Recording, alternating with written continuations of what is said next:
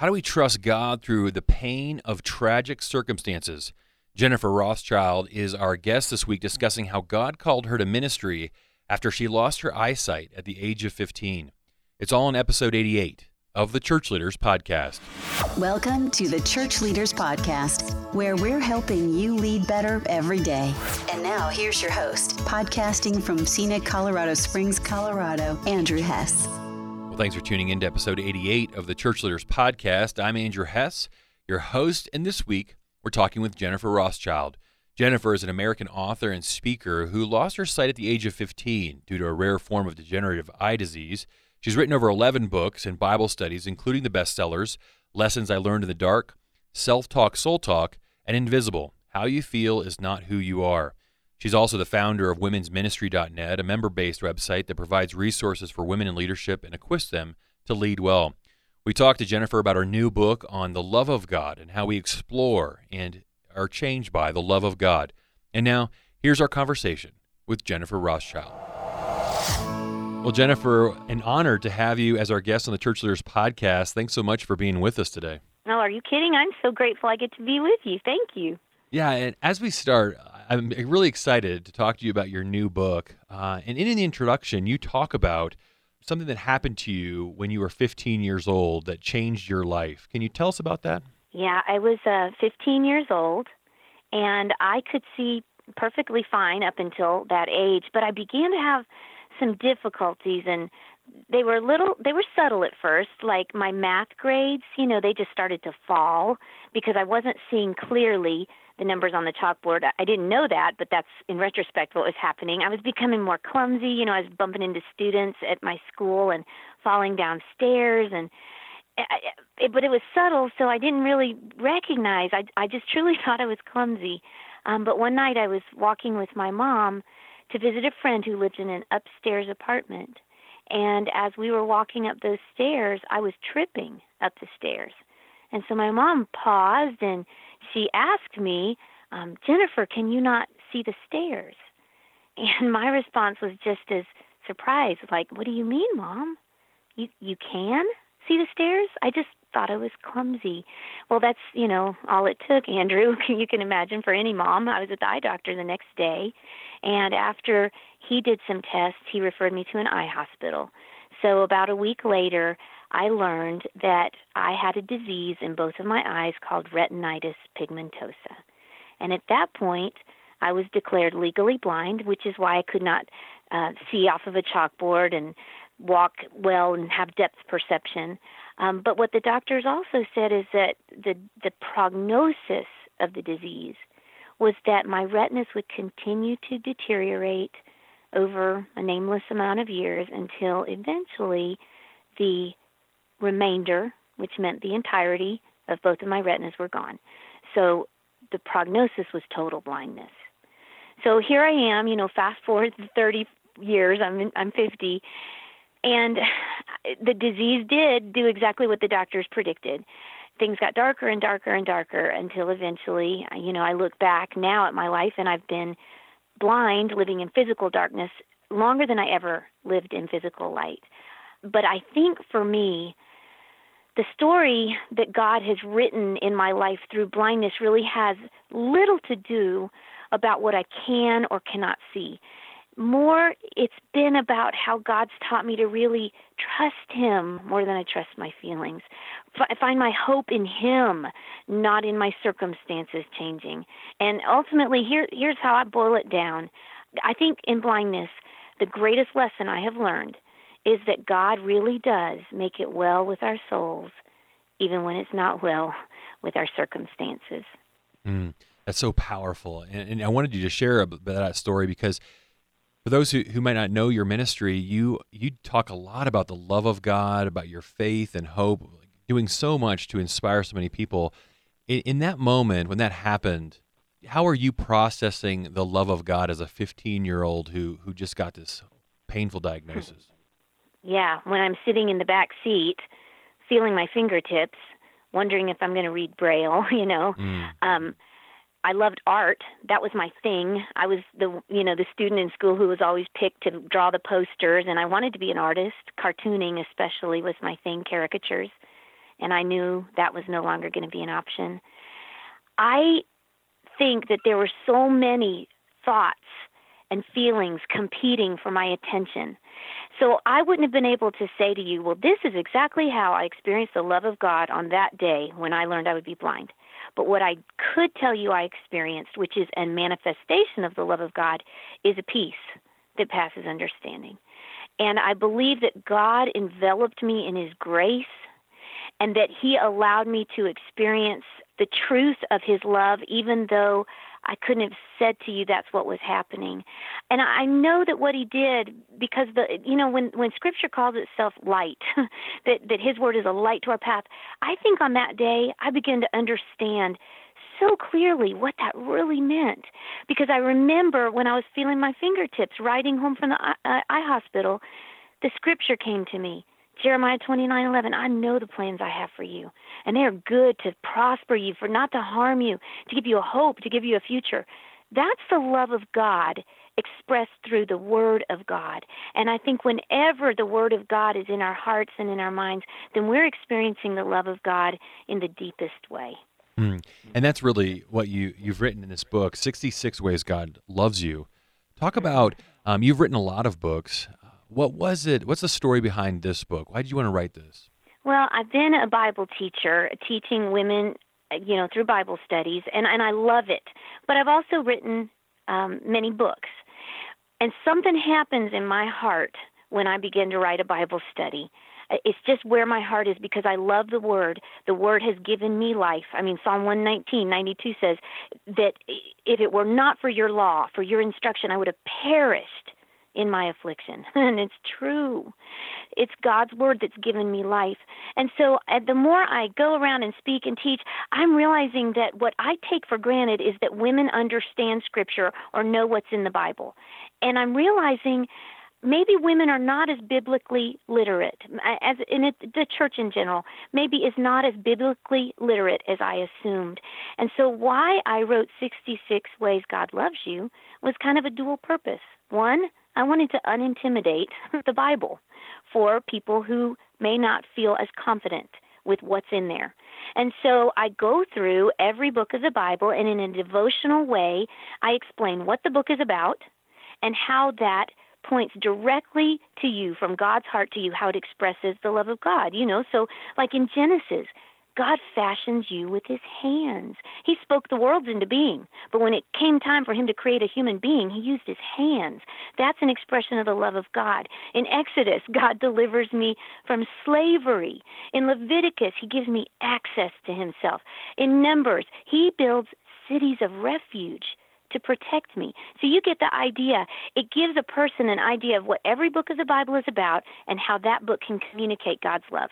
So it unintimidates Scripture for people, and I hope then it will lead them to open their Bible and read more, but it also ministers the truth of the Word of God to a broken heart. And that is so important to me, because true ministry only happens because of the Word and through the Word. And so through the words, which represent the Word in sixty-six Ways God Loves You, I want people to feel that love of God that's right there with them and mend their broken hearts. I love that, because I do think there's a lot of a lot of us would say we have books of the Bible that we love, that that are probably more accessible to us. We understand them mm-hmm. easier, but then there's also those books that, you know, we just don't. It's like like Leviticus you mentioned, where people just yeah. probably don't go read Leviticus for fun very much. Um, no, but no. Talk about, I love that kind of watching for God's love in these books, and and how do like if somebody in our audience is thinking about a book that they're like, man, I don't see the love of God there. You know, what are some of those books that, and how, how do you watch for the love of God in a place that maybe you wouldn't expect to find it? Well, yeah, because there's a lot, especially in the Old Testament, that we could say is harsh, you know, or God's mad, or how does that express God's love? I mean, you look at the book of Judges. Um, God expresses his love to us in the book of Judges by being faithful to us despite our repeated failures. Uh, look at the book of Hosea. God expresses his love to us there by redeeming us, by buying us back when we've wandered away. I mean, God's love shows up in all of these all of the books of the Bible, but when you think of some of the more difficult books like the Minor Prophets that, you know, maybe some people don't want to pick up Ezekiel and read that, but that's where we see that God gives life to our dry bones, the things we think that are hopeless, God can breathe life back into. But I, I think sometimes we misunderstand Um, how God expresses his love. So if it doesn't look like it would fit on a Hallmark card or feel real warm and fuzzy, we think, well, he's, that's not the love of God. But God's love is so complete and holy that he expresses it sometimes in ways that um, may feel harsh to us because he sets boundaries, you know? I mean, I think any of us who have kids understand that. Like I could put a fence in my front yard and say to my boys, you can play out here in the front yard. You can run and you can jump and you can have as much fun as you want. And they can also go past the fence and run and jump and play in the road, and that would be dangerous. So sometimes God's love is expressed through those boundaries that, that are there to protect our hearts, not to prevent our happiness. And and so I think if we're looking at every page, every word of Scripture, through the lens of love, then we're able to see how God expresses his love. I love that. Talk about how having this understanding of the love of God transforms our hearts. Well, I think that um, God's love, which is unfailing, unconditional, is really counterintuitive to us because I think there's something about us as human beings that makes us want to earn love, makes us want to do something so we feel worthy, makes us want to perform in a certain way so that we can deserve God's attention.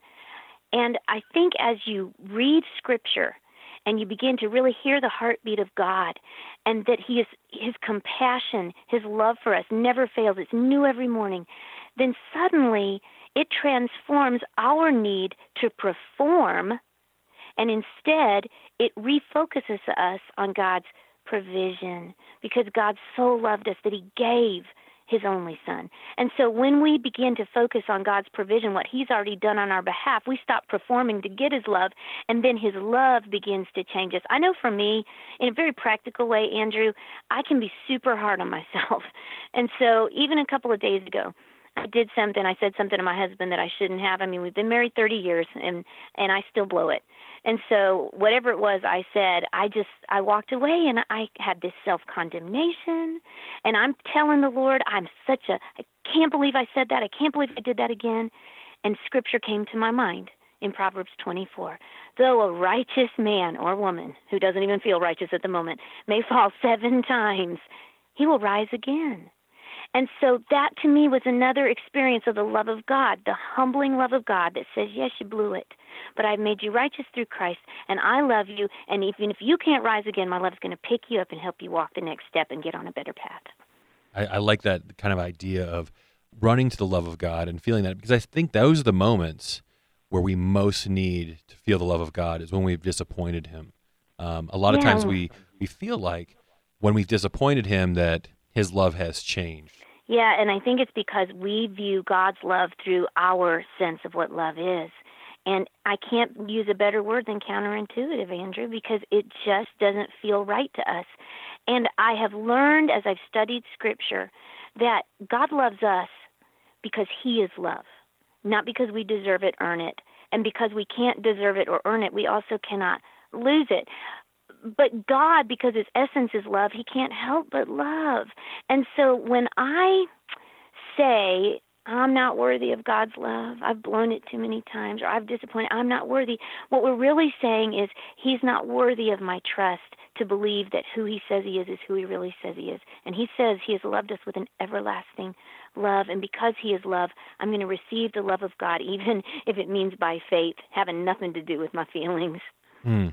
Yeah, let's get practical here for a second. Um, you are a busy person. Um, you know, you're a wife and a mother, but you're also an author. You're doing a lot of writing and Bible teaching as well. You know, when you're constantly on the go, how do you find time to spend time in the Word and spend time, you know, thinking about the love of God? Well, you know, I love that um, we're speaking right now to the family of church leaders, because I think sometimes for, for those of us who are in spiritual leadership, even when we read Scripture, sometimes we're reading it with an eye to teach it, so I can tell somebody else. And so one of the disciplines the Lord has taught me is as I devotionally just listen to scripture, because obviously I can't see to read it, that I need to just be me and the Lord, not thinking of anyone that I'm going to teach this to or talk about it with. And that, that's been a discipline, but that's helped me um, experience the love of God, because it becomes less about a task and more about an experience. But in a very busy world that we all have, thankfully, I think today our technology can help us so much in this area. I know it helps me. My iPhone has an accessibility feature, so it can talk to me. And so I have downloaded several Bible apps, and I am constantly listening to scripture. And so when there's an idle moment, when I'm washing dishes, when I'm getting ready in the morning, I will turn on my Bible app and have it read scripture to me. And that helps me to constantly fill my mind with the things of God. I think when somebody's driving down the street, you know, they can listen to scripture. The thing I tell ladies, too, is we put so much pressure on ourselves that this is what it looks like when we go read the Bible. It has to be at five a.m. till seven a.m., and we have to begin with a steaming cup of coffee, and we have to sit in our favorite chair, and we have to have our journal. And we, you know what? I think God wants our hearts, not our activity. And so even if it's one verse a day that we can read in the morning, that we can meditate on all day, that we can ask God to show himself true and worthy in that verse, that's what God wants from us. He wants our devotion, not our duty. And so when that devotion shows up, sometimes in a two-hour quiet time, awesome. But sometimes that devotion is just going to show up in listening to the Word as you're washing the dishes or as you're driving to work. I love that. I love I love kind of taking back some of those mundane moments where it might be a moment where you feel like, oh, you know, I'm busy, I can't do anything, but but I, I love that, because I think those are the habits and the rhythms that will transform your life over time. Yeah, they really will. And when you think about it, you know, faith comes by hearing, and hearing the Word of God. So even if you're not mentally totally engaging with Scripture as you're listening to it, you're still hearing Scripture. And I believe it's building your faith and putting you in that right context of who you are and who God is. And yeah, that's an incredible habit to develop. As you minister to to people, are there some misconceptions about God's love that that you're kind of constantly working to teach against? Yeah, yeah, there's there's a couple of them. One is um, with my friends who don't yet know Jesus. There's this concept of God is love. God loves me. No matter what I do, God loves me. And, you know, they're right. But the misconception that comes with that is an unwillingness then to go toward God and acknowledge his holiness along with his love. And so I think sometimes in a in a secular mentality, we just celebrate that God loves everybody, and we sing Kumbaya, and then and then die and are separated from him forever because we've never acknowledged his holiness and his worthiness and our sin. So I think that's one misconception that can come from the love of God. They get it correct, but they apply it incorrectly. And then sometimes in the church, when we know Jesus, I think because we love him and we want to serve him, and the people that are talking with us right now and listening right now are the ones who are serving him full time. We want to. And sometimes we can just ease very slowly into a performance mentality, not meaning to. And in doing so, there's this thing that seeps in that says God's going to love me more if I do this better. He's going to like me more if I can put an extra hour in on this. And and I think sometimes we shift from just the delight that comes from being loved by God and the grace that we experience there to a mentality where we feel like we have to maintain God's love by the things that we do. Mm, yeah, and I, I, that's so common, where we have to earn it. And, mm-hmm. you know, if we fail, then somehow God God loves us less. I think that's, that's yeah. it's so important. Um, I love that you teach people to read the entirety of the scriptures, to be in every book. Uh, is there a book or two that is kind of your favorite place to go um, when you're, you know, when you're longing to meditate on God's love? Is there a favorite place to go? Well, I think for me, when I really want to hone in on God's love, my my favorite book is the book of Hosea, and I think it's because of the beautiful story of this prophet Hosea, who marries this very, who we would call unworthy woman, because she's described as a promiscuous woman. He marries her, her whole identity changes, she becomes this beloved bride. And then instead of acting according to her true new identity, she wanders off and um, she goes for what she calls other lovers. And eventually they get tired of her and she finds herself being sold into slavery.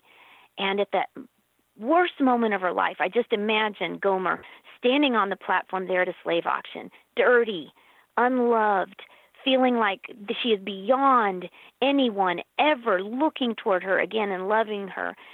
I, I just can imagine then when the auction begins, she hears Hosea's voice buying her back, because Scripture says that he went and redeemed her. He bought her back and restored her to her true identity. I mean, that's our story, and that's a beautiful love story. And one of the things that you read in the book of Hosea that is so marvelous to me is when the book opens, God says to Hosea, go and take a wife of promiscuity or harlotry. Different versions call it different things, but go take a wife. And then in chapter three, when she's blown it and she's standing there in the slave auction, that's when God says to Hosea, now go again and love a woman who has been unfaithful. In other words, at the moment when she's blown it the worst and least expects that she should get his love, that's when the love shows up the strongest. And that's our story. No matter what we've done, God will always love us, and he always redeems us. Every day he redeems us back. Obviously, he did it through the precious blood of Christ, but I think when we've blown it, he still shows up when we're shackled up, and he buys us back, and he says, let's let's rise again. Let's do this one more time. Yeah, I think that's so powerful to yeah. think about that, because I do think that a lot of times, you know, I remember probably the first time I read the book of Hosea or even understood it, um, it just strikes you as, that's crazy. Why would God tell him to do that? And we, we kind of interact at this human level of, why would God tell somebody to do that? Like, that's a terrible decision. Like, I thought that was, that yeah. seems unwise. And yet when you, when you see God's really showing us his heart, it just, it's just so powerful. Yeah. Humbling. It is very humbling. As readers uh, read your works, and especially this, this new one on God's love, what is something that you're hoping, you know, as somebody reads this book that, that they're going to come away with? Well, my hope when uh, someone reads sixty-six Ways God Loves You is that by the time they have gone through all sixty-six books and they finish reading the passage on Revelation, that they close the book and have fully in every cell of their body recognized the truth that God loves them, the truth that they are loved, that in him they are accepted, they are complete, they are known, that, that they really get it, the truth of God's love. Because when that happens, then we stop trying to get proof that God loves us. We stop trying to earn it, or we stop trying to go find it in other places. The truth really does, just like Jesus said, you know, that you will know the truth. And when you really know that truth, it, it does make you free. It makes you free to fail. It makes you free to trust. It makes you free to be exactly who he has created you to be. So ultimately, I pray that that's what people experience, and I also pray that they have a higher regard and a desire for the Word of God, that they will go to the Bible when they, that that will be their first go-to every day. I love it. Jennifer, thank you so much for sharing with us. Uh, thank you for writing this book, and uh, I think it's going to encourage so many people, and I just I encourage you to keep going and keep teaching people about the love of God. Thank you, Andrew. It's been my honor, and I just appreciate it. God bless you, sir. Well, thanks again to Jennifer Rothschild for joining us this week as our special guest on the Church Leaders Podcast. If you enjoyed this episode, take a few minutes to subscribe, rate, and review us on iTunes, and consider sending this episode to somebody you know who might benefit from listening to it. Also, be sure to download the show notes for this episode at churchleaders.com forward slash podcast. In those show notes, we always include resources mentioned in the show, and links to some of our guest top content on church leaders dot com. As always, if you have ideas for how we can improve the podcast or guests that you'd love to hear us talk to, email us at podcast at churchleaders.com. Thanks for listening, and we'll see you again next week. You've been listening to the Church Leaders Podcast. For articles, videos, and free resources that will help you lead better every day, visit our website, church leaders dot com. Thanks for listening.